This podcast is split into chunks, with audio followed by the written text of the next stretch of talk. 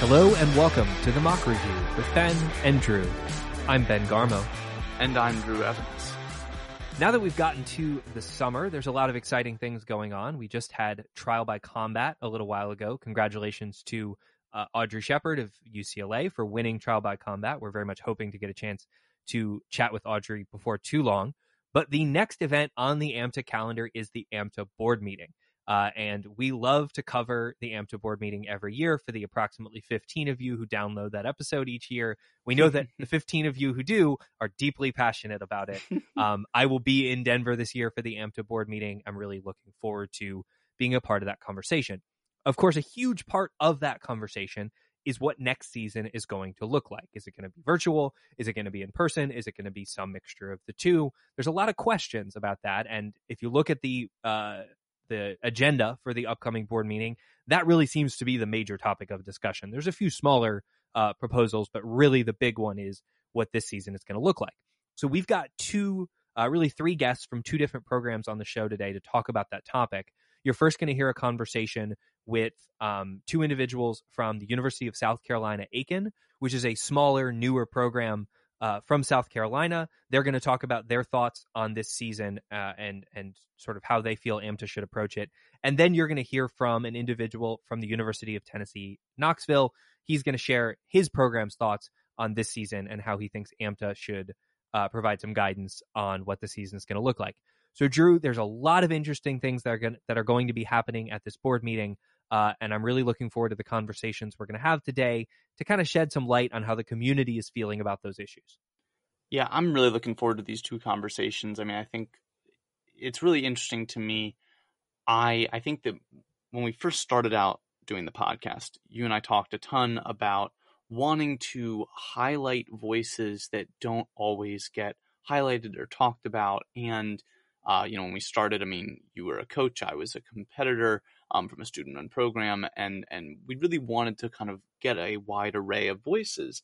And I think I'll own that. I think recently we have really been just because it's what's going on. You know, we're talking about teams that win and teams that are doing well and individuals that are going to trial by combat, and that tends to focus and highlight um, kind of just the top couple percentage points of this organization and I love and I am so excited to be talking to um, and highlighting voices that are not necessarily a part of that and that are much more representative of the rest of this community. So I, I, I think it's just really exciting, and I'm glad that they chose to to speak with us um, and and you know highlight those voices. But I do think that this issue is just such an interesting one, and I think it's it's honestly tough to decide whether you know what AMTA should do right now. I'm glad that I don't have the unilateral power to make that decision, but I think one thing that I I both expect um, most people to to agree with, hopefully, is that what so many of us are looking for right now is some form of guidance, some idea of what is going to happen. And I'm really optimistic that at this board meeting it will get um, finalized and determined because a lot of people need to know and I I just I hope that AMTA is is willing to make those types of decisions the same way to a certain extent as they did last year. Well, I'll say first of all that I also share uh, in your belief that I'm glad that you are not the person making that uh, unilateral decision. Um, but no, I, I actually, I'm sure you would do a great job with that. Aw, but all, all things aside, I think what you're saying is spot on. Look, I I want to be clear that nobody um, is saying to the AMTA board predict the future right? Like you can't we don't know what things are going to look like several months from now. We hope that they're going to look the way they do now or, or significantly better than than they do now where where at least in the United States, you know, COVID cases are very minor, uh, you know, and, and we've managed to essentially eliminate it as much as possible. We don't know that. Um, and so I am not expecting the AMTA board to suddenly be able to predict that. But I think uh, what this conversation is going to reveal throughout this episode and just the broader conversation in AMTA is that AMTA needs to say something about, okay, this is our plan, and here are the circumstances under which we will modify that plan, and here is how we're thinking through the notion of teams who maybe wouldn't be able to compete if we stick to the plan that we're, you know, that we're announcing here today. Um, is that difficult? Absolutely. But like if you don't want to take on those types of difficult problems, cool. Don't don't you join the board. You know, like that that's that's your job. That's what you're there to do. I understand they're volunteers, but they volunteered to help answer some of these questions. And that's not an attack. They've done a nice job over the last year, year and a half of keeping their messaging consistent. At the board meeting last year, they made the announcement we're going virtual, and everyone was able to say, all right, cool. We know what this season's going to look like. I know we don't have that sense of stability at this point this year, and that's okay. But I think it's really important that the board listens to the voices of the community and comes out of this meeting and says, okay, here's some information on what to expect this coming season. Yeah, I again, I, I really do agree with that. And something that I don't know, I just find very interesting about this issue is the notion of this kind of future telling that is kind of required. Um, and, and I think you're right, Ben, that it, we're not asking AMTA to to know exactly what's going to happen, but something is better than nothing. And I, think that I would hope that most teams understand that if AMTA comes out and says, you know, we're going to be in person, um, I, I don't know if they are, but let's say they say that, right? Clearly, if there are new strains that come out that change the the uh, the environment and that change the way that we are dealing with this virus, obviously, or at least I hope, AMTA will then announce, okay, well, actually, we need to go back to virtual. This is no longer going to be viable. And I think that, I mean, Ben, I don't know how you feel about this, but I, I think that we all need to be prepared for something to happen um, this this fall and winter season. I mean, I, I am not a a pandemic expert. I do not know a lot about the public health um, situation beyond what is for the most part told on the news, but it feels to me like we've had a lot of these spikes in the past, and while it is great that a lot of us are getting vaccinated, it's not like we're at 100% of the population yet, and we're really not even that close to 100%. Um, and sure, there's the whole uh, herd immunity stuff, but I just I think that whether it's a new strain or just a, a new outbreak that occurs, it's likely that's going to happen somewhere at some point, and I think we all need to be kind of on our toes for no matter what happens, what AMTA decides, be ready um, to to change and adapt to the new situation. Yeah, uh, so I I think you're absolutely right. And look, I know people don't come to the mock review for their uh, political and viral analysis, but we should have a very blunt conversation about this because the reality is in this country, while we've done a very, very good job of vaccinating the public, uh, at least so far, right? We have to confront the reality that we have an entire political party in the United States that is dedicated to living in a fictional reality. And as a result, as I think we'll will be brought up in one of the conversations we have on this episode, there are people who are put in situations where while they and their particular team may be practicing all of the right practices, they all go get vaccinated, they're being safe, they're taking care of each other. Uh, they may be in a state where the state legislature has said, hey, you're not allowed to mandate masks. You're not allowed to mandate vaccines, which of course is just, you know, misinformation and lunacy. But those, you know, students and those professors can't change that fact and they're put in that really difficult position or they're in a state where you know the state legislature and the the governors are are people who are spreading misinformation and lies about covid like uh you know many republican state legislatures are um and as a result vaccination numbers are way way down in that particular state. In maryland where i am you know fortunately we're not in that position and our numbers look really good right now. But you know things can change because of the circumstances in the united states. And so as someone who's in an East Coast state, a fairly uh, you know blue state, for lack of a better term, it's important for me to recognize and for the AMTA board to recognize that things can change, and we need to be mm-hmm. thinking about what we're going to do if that happens, and how are we going to serve everyone, not mm-hmm. just the Northeast schools who are in situations like UMBC is, or maybe Haverford is, um, but everyone, people who are mm-hmm. in difficult situations through no fault of their own. And if we don't consider those things, then we are not the American Mock Trial Association because we're ignoring parts of our mm-hmm. population. And I'm not saying to wrap this up, I'm not saying that um, this means that we have to be virtual next year. That's not what I'm advocating for. But this has to be a holistic conversation about making sure that everyone has equitable and fair access to this activity. No, I think you're spot on, Ben. And I, I, look, I don't think that either of us are trying to make this political. Um, but if you're listening to this and thinking yourself like, oh, those, you know, liberal mock review folks and what the, what are they talking about? Like, look, like we want people to be safe. We want people to trust science. And if that's gotten political for you, then I'm truly sorry that you have gone down that path. Um, but I think you're right, Ben. I think that it, has got to be something where we take into account all of our different programs. That's why we're trying to highlight these voices to show you that um, this program, or that sorry, that this organization is widely expansive with groups that we may not always realize are a part of this organization, um, and that aren't always the loudest voices in the room. Um, but they are just as important, and it's important that AMTA recognize them. So I hope that this this episode can be informative to many of you um, to highlight those voices that aren't often highlighted. I hope that people enjoy listening to them. I know that I really have. Um, and I'll just close by saying that I hope that this is a lesson to everyone that if you have a opinion that you want AMTA or the community at large to know about, stop writing them on mock trial confessions and send a letter to AMTA. Okay, D- do something. Write write something, and it, it, it sounds silly, but it will get read. I, I act I know for a fact it will get read. If you send it to to AMTA, they will read it, they will talk about it, and that is the best way to make sure that AMTA knows your voice and knows what your experience has been. Um, and you know, there's only so much that Ben and I can do from this podcast, but I implore all of you, whether you are from a massive school, a small school, a coached program, a student run program, whether you came in last at regionals or won the national championship. Your voice matters and you should make it heard.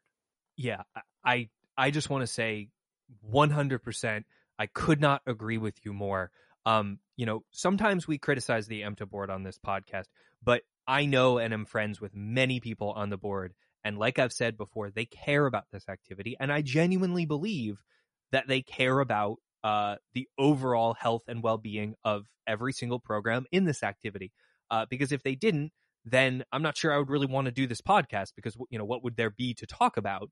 And so I think if if you have thoughts on this topic, especially you know this episode coming out a couple days before the board meeting, so you've got a couple of days to chime in with your thoughts, you should do so. I am flying to Denver for the board meeting this year, and the reason is I, I'm I'm fortunate enough to be able to be in a position where I can do that. And I want to be able to be there and I want to be able to be in the room, not even necessarily to chime in, you know, maybe I will once or twice, but just to listen and just to sort of take in this conversation. And the that conversation will be better and more informed and just more holistic and beneficial uh, and equitable if AMTA has heard from lots of programs um, and individuals about how they're feeling about this season.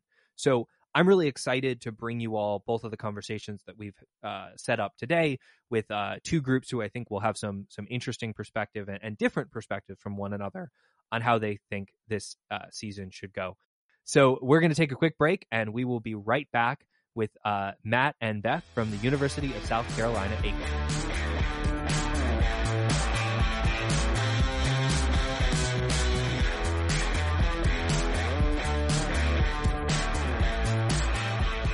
Welcome back to the Mock Review.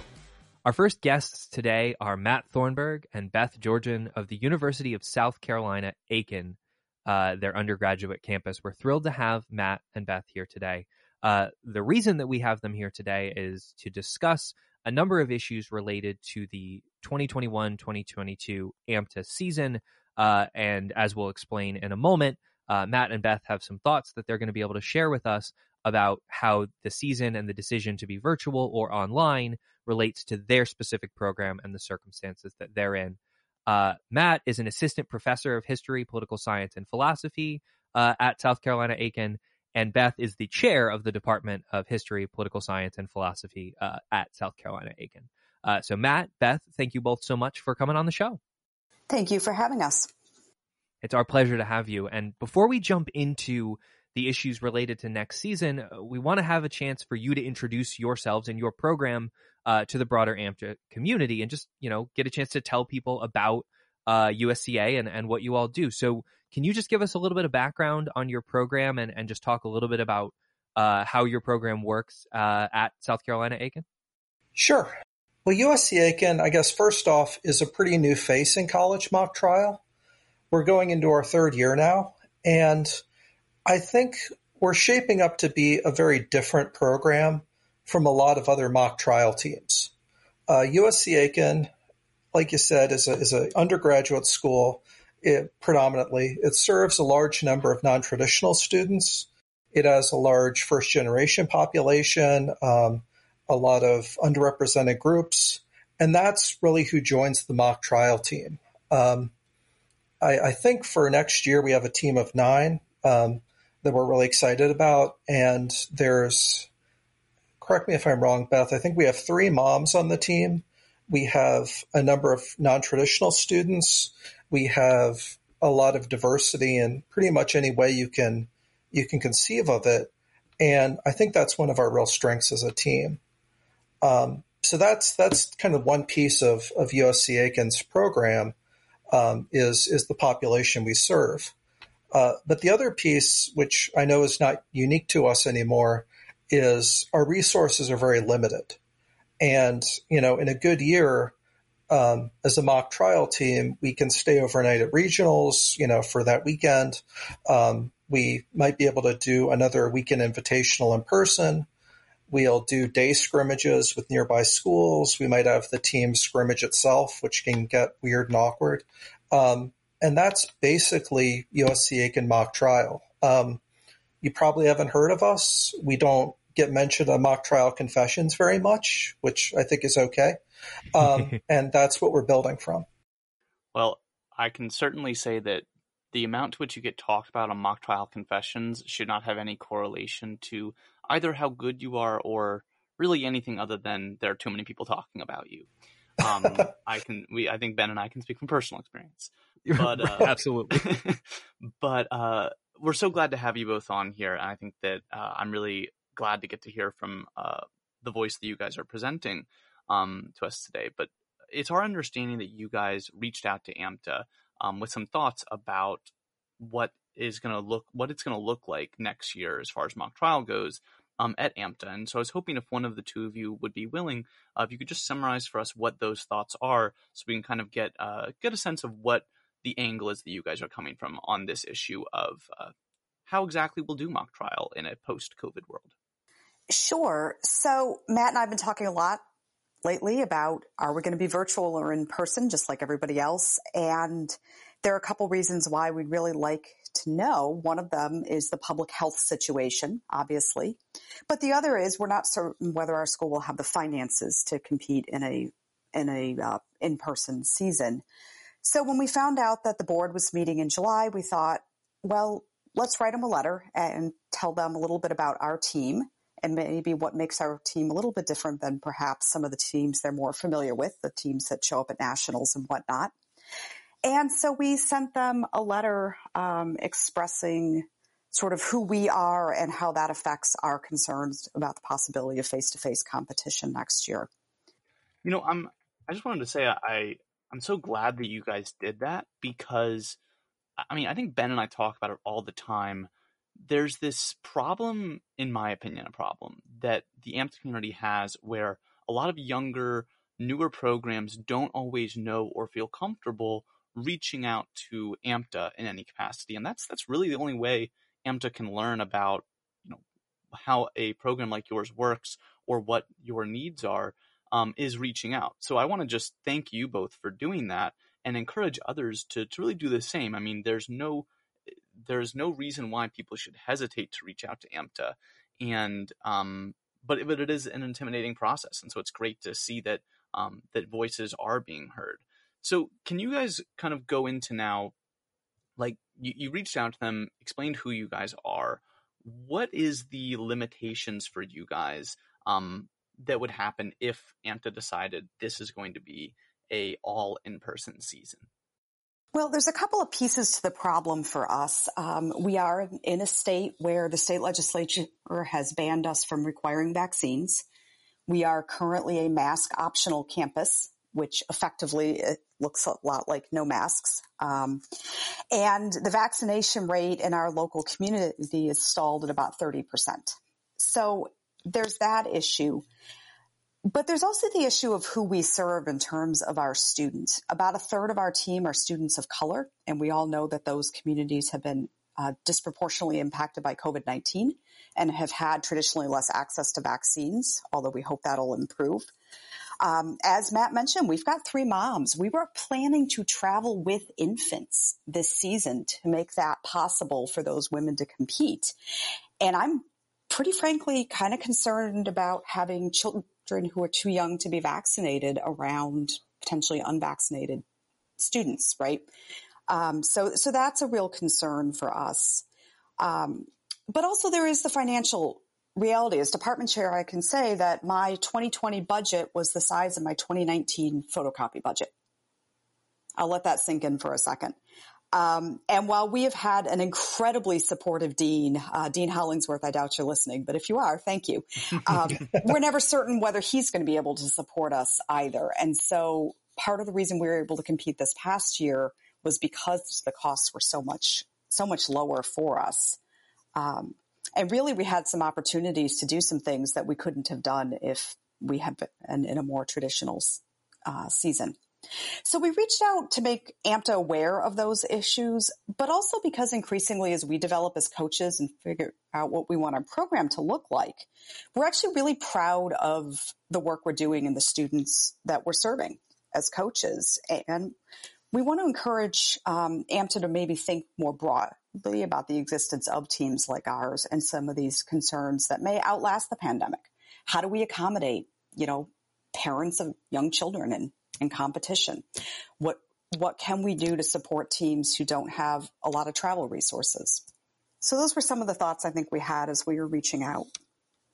I want to follow up on on one specific thing you said because there's there's a lot in there that I think is just perspective that is really valuable candidly for me to hear as I'm not a member of the board but just a member of the AMTA community because there are things uh, related to serving uh, non-traditional students that as you sort of alluded to, maybe aren't always part of the broader conversation. You specifically mentioned though this this notion that you know you all are in this position where uh, your state legislature and, and your state government have made it so that your campus is not allowed to require vaccines, and I think that's different from a lot of other uh, teams around the country who are in states where either that's not an issue or like in Maryland where we're the opposite position where, where you know we our campus is requiring vaccines. So, can you talk a little bit more about the position that that puts you all in in terms of uh, not being able to do something like requiring vaccines or requiring masks if you're a mask optional campus, and how that relates to uh, your thoughts for this upcoming season? Well, I think this is really, at least for me, the dark cloud over over the fall semester is, um, and I, I'm gonna I'm gonna I don't know if I, I, don't want to anger the state legislature or anything, but um, you know th- this is all common knowledge. They they tucked a provision into their budget, and yeah, we are we are no longer able to make vaccination a condition for being on our campus, um, and that is really and, and also as, as, Beth said, we are we are a mask optional to no mask campus, depending on your perspective, and um, it's it's we are still kind of sussing out how we're going to approach that both as educators both you know just teaching my regular classes but also as coaching the mock trial team and and and on all those things. And i think i think what what strikes me the most about this is and what i think the AMTA community probably knows academically but but really I think it should needs to sink in is you know just this patchwork of laws and policies and prohibitions across the country regarding COVID vac- the COVID vaccine and what that implies. Um, like Beth said, we have you know about a thirty percent vaccination rate in Aiken County. That's we, we have a we're, we're a bit of an older county. It's kind of a, a summer colony and or winter colony, and it's a lot of retirees. So that's probably much lower even for college age students. Um, but I think I think it's important to remember, you know, no matter what your the policy of your campus is, that we don't necessarily have a baseline level of safety that's being observed across the country on college campuses. Um, you know, I know our team, and I'd like to imagine that, you know, everyone who does mock trial is intelligent and they're critical thinkers and they're going to get vaccinated and and and and you know I but I think AMTA has some power to mandate a level of safety for its competitors that I'd really like to see. And I think, you know, obviously vaccines, being vaccinated or not, it's not a fail safe either. You know, there are people who can't get the vaccine. Um, you know, like Beth said, we'll be traveling with with uh, with infants potentially. Um, but just being aware that this this patchwork of laws creates a, a real a real unevenness in, in, in what what teams are going to show up and their level of safety. I uh, I asked this follow up question to that not to put you on the hot seat, but just because it was something I was interested in, sort of thinking about. Anyways, do you think AMTA should consider uh, looking into whether or not they're going to be able to mandate vaccines for their participants, um, whether we're in person or virtual? You know, AMTA is a nonprofit. Now, I don't know uh, I'm certainly not a legal expert in this area, so I don't know if um, they would be able to do that. But I mean, is it something that they should at least look into uh, in order to try to provide some level of uniformity? Um, sort of the way you were referring to the the patchwork network of laws across the country uh, to provide at least some sense of uh, safety for competitors if it's in person. So I'm going to speak just for myself, but I think they absolutely should mandate vaccination if they possibly can. It would be a great tool for those of us in tricky situations, um, and it would make competition safer. I, I agree, um, and I, I, think I think that it it does provide some some baseline level of safety that that that we really we really need for these competitions. I'll also add to that, even if the season is virtual, if it were required, it would make um, it would make teaching the classes and coaching the teams safer at schools like ours, even if it's not a matter of, of exposing p- people during competition directly. So while you guys have both been talking, something that's kind of uh, been occurring to me is the advantages that were gained that you guys had um, to the online format, whether it's the cost or um, you know the the ease of transportation um, that all these factors really benefited your program. I think that oftentimes, um, whether it's on our podcast or just in general, people focus on the negatives of online mock trial and, and what it didn't allow people to do. Um, so, uh, just as almost a global question, do you guys think, like, if you could wave a wand right now and make it so that mock trial, regardless of, you know, the state of the world, regardless of, you know, COVID or not, um, if mock trial could be virtual for you guys, do you think that would benefit you guys more than the in-person option um, of mock trial?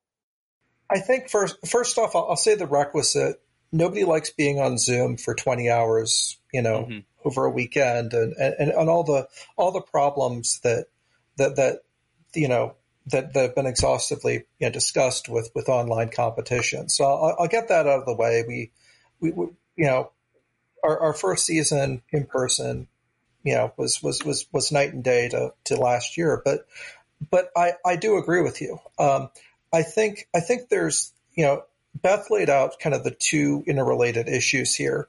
Um, and, and I think online competitions impose a lower financial cost on, on schools like us.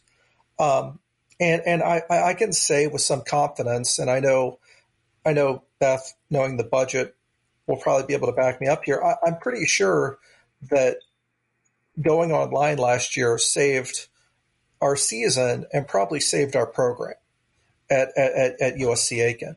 Um, I haven't done any exhaustive analysis, but I looked at our regionals from, from 2020, the, the February 2020 regionals that we competed in.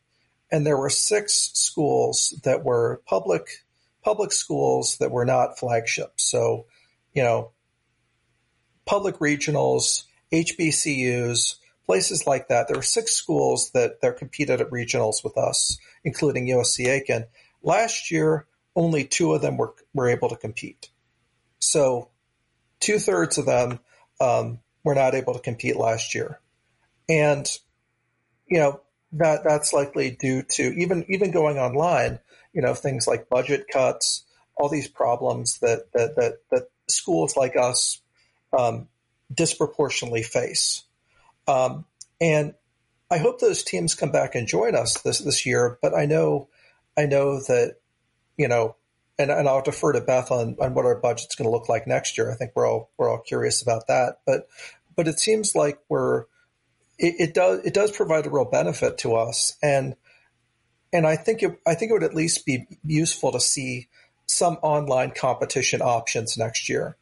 So I think what we would love to see happen down the road would be probably some return to face-to-face competition for things like regionals, but to have better, more frequent options for online scrimmages and tournaments because we just can't afford to go to all of these these events. On the other hand, I think there are some benefits of having some travel to a team like ours. Our first year, we had a student who hadn't stayed in a hotel before. We had students who'd never seen snow before until we went to regionals. So to the extent that we can balance those two things, providing sort of opportunities, but also not driving schools like us out for financial reasons, I think that's a real asset. So, sort of my last question related to uh, looking at this upcoming season, right? Is this conversation is centered around what AMTA should do.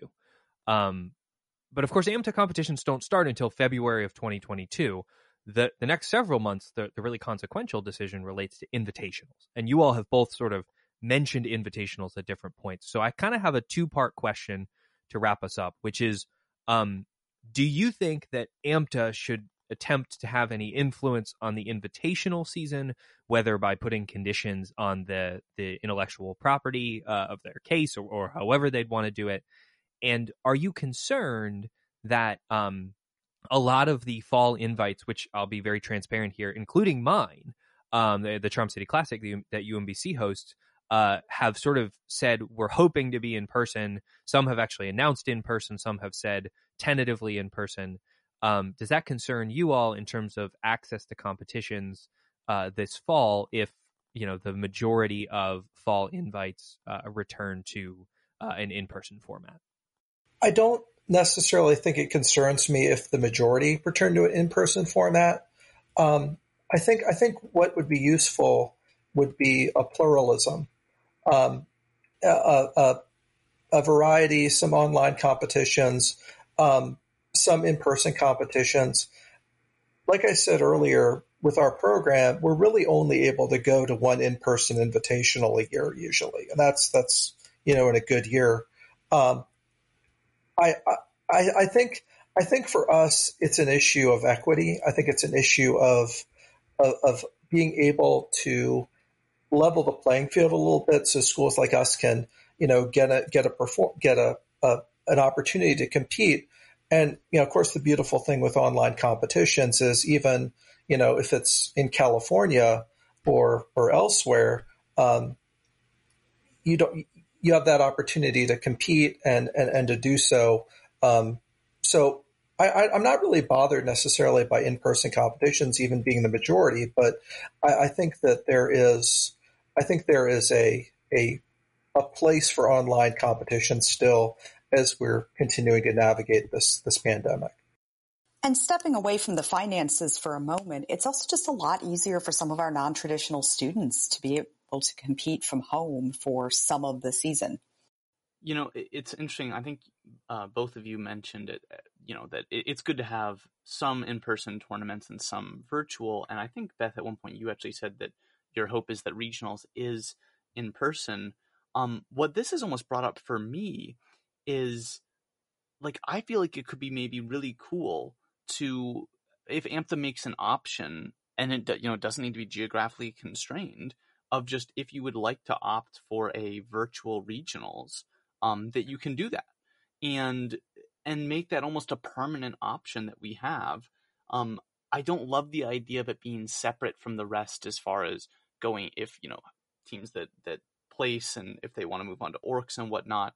Um, I do sort of think that you know at some point we have to consolidate back for for nationals of some sort, but I just I wonder if there is some way to do that um, to address a lot of the concerns that you're both mentioning, because I think that you know, the way that I look at this is that this really isn't a COVID specific problem. It's more a problem that COVID has shined a light on and and made us more aware of. But I feel like a lot of what you're saying um, is really just going to always be apparent, and we really are never going to get that same equity. And I mean, even the fact that all four of our programs um, are, for the most part, on the East Coast, are around a fair number of other teams. Um, it, it's pretty doable to to drive to other invitationals or regionals. You know, this isn't even taking into account some of the West Coast teams that if they want to go to a, a invite, they've got to fly there or drive 12 plus hours. Um, and I'm just, this is more and more that we're talking about this. It occurs to me maybe um, doing an online option permanently would be a good solution. And I don't know what you guys think about that. So I think for this year, regionals face to face is really problematic for a lot of reasons. But going forward, I think an online option for regionals would be great because even if our team goes back to having more funding, there there are going to be teams who who don't, or maybe mm-hmm. would even be willing to start a team if they knew that that was an option. Yeah, I would add we we competed in AMTA's online. I think it was called the online exhibition last fall. Um, the the AMTA sanctioned online tournament, and and and I appreciated that that there was a real effort there to make this something that was open to teams that were um, maybe a little bit newer, maybe still getting established and finding their feet. And and I, I would certainly welcome any any other efforts like that on AMTA's part. Well, I really appreciate uh, Matt and Beth, both of you coming on the show. I think, uh, as I mentioned at the beginning, you all have a perspective that is uh, unique and important. Uh, and I personally felt like I learned something from listening to both of you talk about uh, what you do as coaches and, and how you uh, work with your students in, in a very different way than how I, you know, work with mine in, in a different setting. So, uh, Drew and I are both really grateful to you all for uh, coming on the show and sharing your thoughts. So, thank you so much for doing this. We really appreciate it. for everyone listening, Drew and I are going to take a quick break and we will be right back.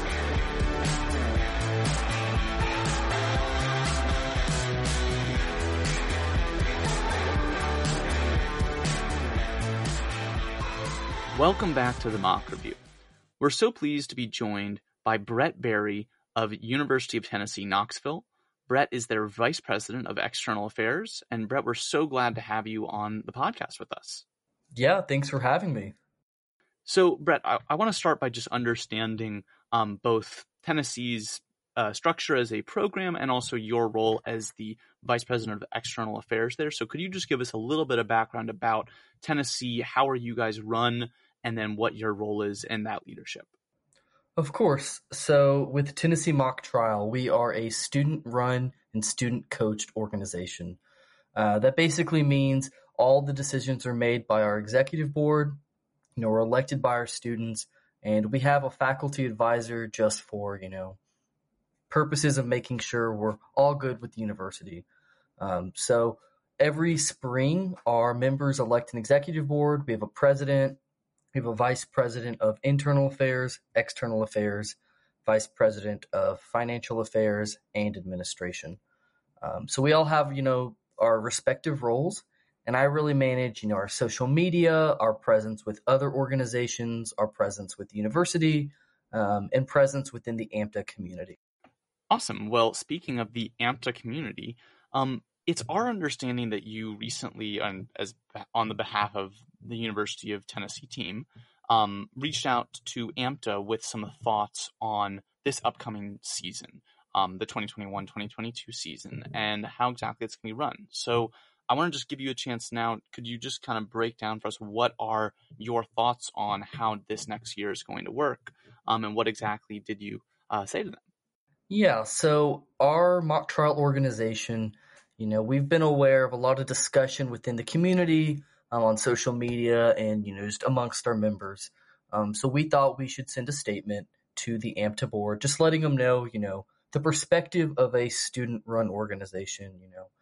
We were a little bit concerned about the possibility of having a another year of virtual competition just because, you know, student run teams really rely on that hands-on experience, you know, having our members go to competitions, invitationals, and regionals, and kind of, you know, watch those rounds so they can learn for, you know, the following year. So, you know, we've already done one year virtual competition. It was, you know, a great year. We were really excited about the prospects of trying out new things, but we're really, you know, wanting to get back into that in person experience that we're used to. And we're a little concerned about doing a second year just because, you know, the year after, hopefully we would be back to in person competitions. You know, most of our team, most of that kind of knowledge base would have already left our organization and we would only have, you know, two or three members left to teach everyone about in-person mock trial. So we decided to send a statement basically highlighting, you know, three main things. Just the fact that going to another year of virtual competition would disadvantage some of these student run teams. And we also wanted to, you know, let the AMTA board, you know, kind of take note that there have been changes with the public health situation. Many u- universities, including our own, um, have followed suit like the University of Tennessee at Knoxville, has decided that this fall semester is basically going to be fully in person. Um, so we kind of had some concern about having most of the clubs at our university be in person with just mock trial being online.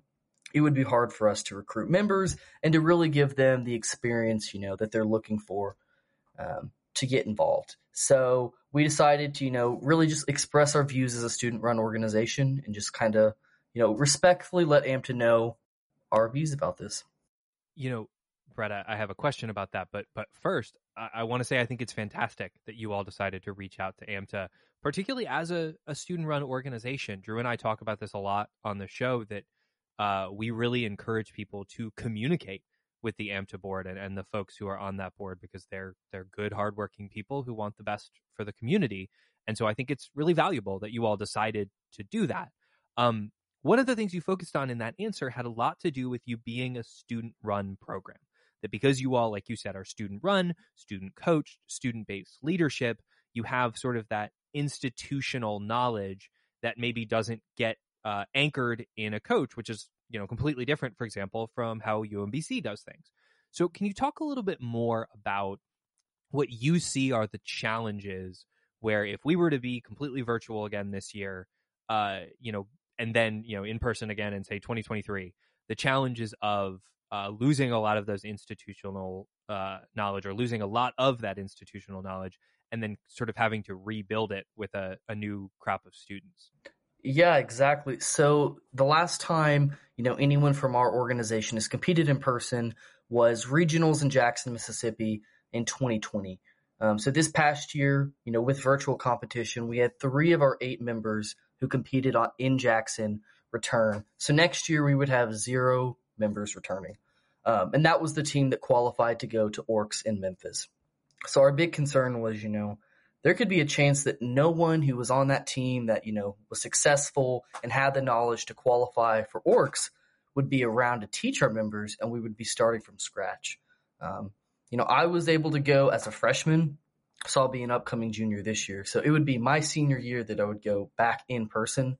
Um, and it was a little scary to think that I could be teaching, you know, new members about in-person mock trial when it had been potentially two years since I had, you know, been in a courtroom in person.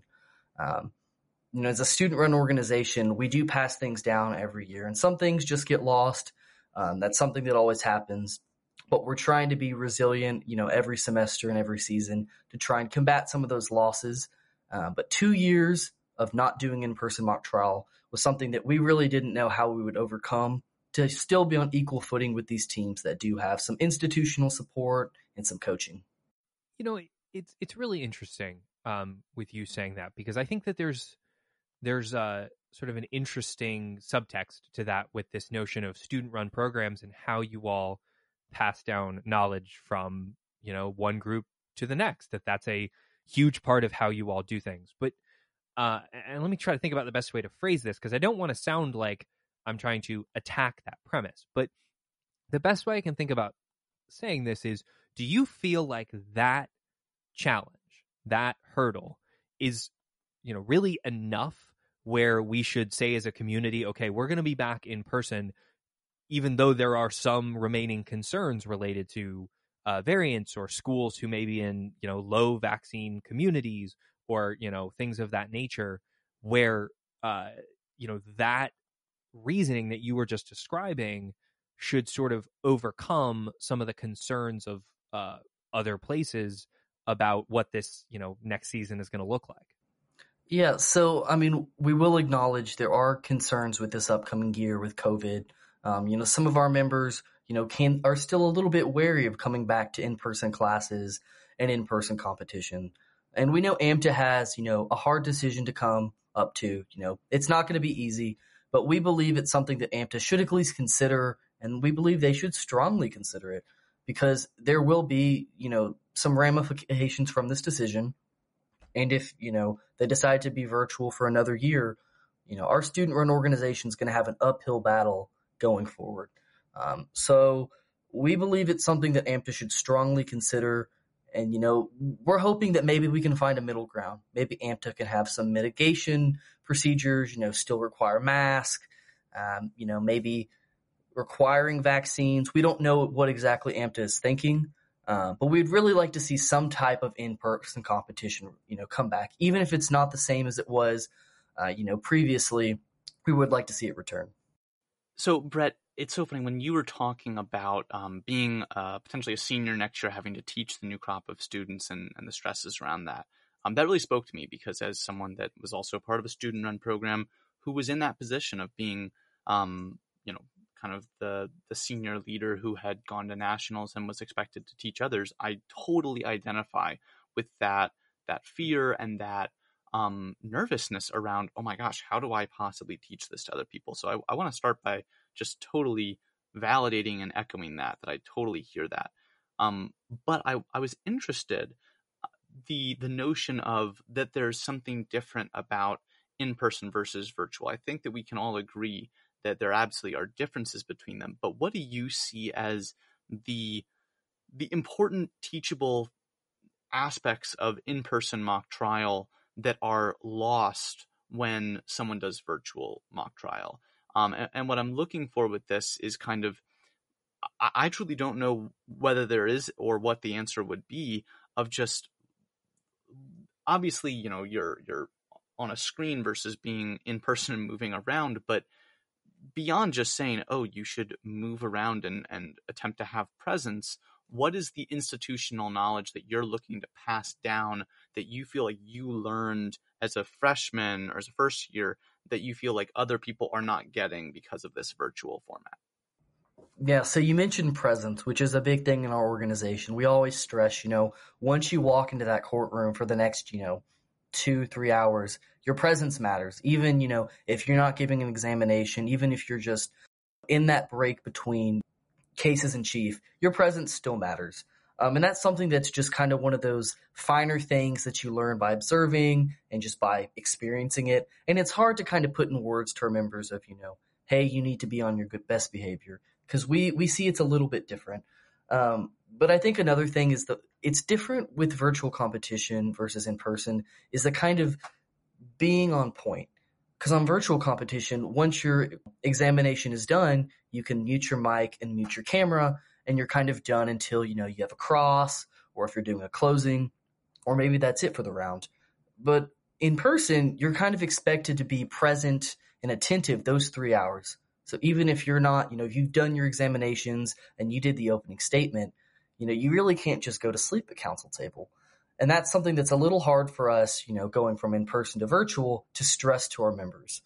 Um, beyond that, it's just kind of placement in the courtroom, how to tone, you know, how to interact with the witness, you know, how to approach and hand documents.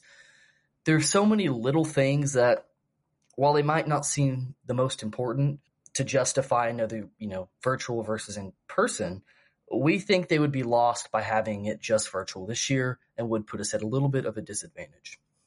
A few moments ago, you mentioned sort of this notion of a, a middle ground where we should at least, um, you know, we should be considering uh, teams who are in difficult positions, but we should also be striving to kind of return to some semblance of normal. And of course, a big part of that has to do with the fall season because, you know, of course, AMTA tournaments don't start until, uh, you know, 2022, until February of 2022 but we've got invitationals scheduled for just a couple weeks into October.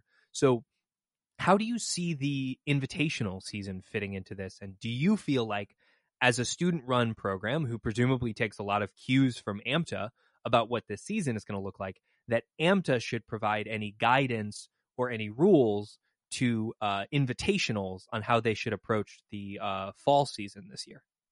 Of course. So, our position as an organization is that whatever AMTA decides it's going to do for the you know the 2022 competition season would be what would want to do for invitationals. So if they decide it's going to be virtual, we would probably pursue virtual competitions just so we're prepared for this upcoming season. Now, with AMTA competitions not really starting until the spring, we're hoping that you know they will release some guidance or at least a decision on modality. That's kind of our bare, you know, expectation and hope is they'll say, hey, we're committed, you know, unless something drastic happens to in person or virtual. We also hope that if AMTA is going to require some form of, you know, mitigation protocol like masking or distancing or maybe limiting, you know, how many people are in the room, we hope they'll go ahead and release that ahead of time just so teams can go ahead and practice with those procedures. You know, if we're going to have to give an opening statement with the mask, that's fine. We just want to know for the fall season so we can, you know, at our practices, we can, you know, be wearing a mask. And when we go to invitationals, we can replicate, you know, some of those things that are going to be in the environment when we're competing. Um, in regards to some teams that might be a little wary of competing in person, my hope is that maybe some invitationals will have a hybrid option. Maybe they'll have four or six teams that compete virtually and the rest compete in person. Um, we really don't know, but our organization is probably going to follow the cues from AMTA. So we are hoping to get some guidance pretty soon so we can start making some plans for the fall. So I just wanted to say, Bret, uh, I won't name this program, but I want to say that I think that there are a lot of programs, particularly that are student run, that are probably going to agree with you um, and a lot of what you've been saying. Um, I know there's one program where I remember I used I, I was talking to them and they mentioned how they like to go to, to tournaments that are far away, specifically tournaments where they have to drive and stay overnight at.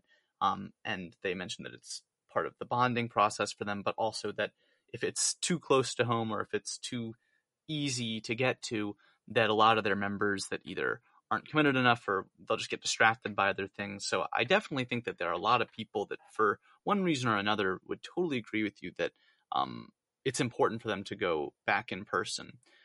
I guess that my my closing thought is if there is a you know a subset of programs, and I'm just pulling numbers you know out of whatever, but of the 700 some teams that you know tend to compete in AMTA organizational tournaments, whatever, uh, let's say a hundred of them said there is no way either our schools won't let us or our states won't allow us or whatever might be to compete in person. Um, if that were to happen, do you think like and look, we're asking you to to make a, a, a comment on something that you know obviously is for AMTA to decide, not you. But what would you expect AMTA to do, and what would you want to see from them if a a very substantial subset of teams would not be allowed to compete if it were uh, if it were in person? Yeah, so I think that's an interesting, you know, kind of thought to to think on. Um, I hope that maybe AMTA could do some type of, you know, maybe virtual regional for those teams. And if, you know, there are mm. maybe, say, 100, mm-hmm. some type of virtual ORCS for those mm-hmm. teams. Now, when it gets to nationals, that would be a little more tricky. Um, I will leave that to, you know, the wisdom of the AMTA board of directors. Um, but I do hope AMTA could be accommodating. You know, I was just, you know, I just saw that AMTA is still going to have OLT come back this summer, and that's something I'm excited about you know, many of the seniors that were on in our program, you know, they competed virtually and now they're going to have a chance to compete, you know, virtually again this summer. And they're also looking forward to that. Um, I really just hope that AMTA can be accommodating to all of the programs. And I know that might be, you know, too wishful of me. Um, but I, I, really think AMTA could probably find a middle ground between, you know, teams that want to get back to in-person competition and those teams that, you know, may not be able to compete, you know, due to one reason or another um, and hopefully can find something where we can all still do this activity we so enjoy. Yeah, I definitely agree with that. I mean, I think that that's it is an important thing that we're kind of taking into account as many possible voices as we can, um, and trying to, as you said, accommodate. You know, whether it's student-run uh, programs, whether it's programs from you know disadvantaged backgrounds or or from states that are not going to allow them to compete based on the format, um, or the the biggest of our programs. And I think that you're you're totally you're hitting the nail on the head for me. Um, that we got to find a way to accommodate as many people as possible and, and do what we can. And I think that that's really what this issue comes down to for me. Yeah, I, I agree with that, Drew, and I agree with what you were saying there, Brad. And I think to wrap us up, the, the sort of the prevailing thought is is irrespective of which way we're going to go, seems like there's a lot of appetite out there for guidance. Um, mm-hmm. Even if it's temporary guidance, even if it's hey, this is our current guidance and situations can change, uh, teams are really looking for some input from our governing body on how the season's going to look and some definitive statements on uh, what to expect. Because what you were saying about uh, fall invitationals and how you're going to take your cues from what AMTA says, I mean, that makes perfect sense. And that's why they issued the decision they did last summer at the board meeting. So uh, to wrap us up, I think it's going to be very interesting to see what this year's board meeting uh, looks like and, and how this discussion goes and what comes out of it as a result of that discussion. We, of course, Drew and I will be here to cover that when it happens. Uh, thank you so much, Bret, for coming on the podcast. We really appreciate you sharing your thoughts on behalf of the University of Tennessee and your mock trial program. Thank you, everyone, for listening. It's always a pleasure to be with you. Until next time, this has been the Mock Review with Ben and Drew.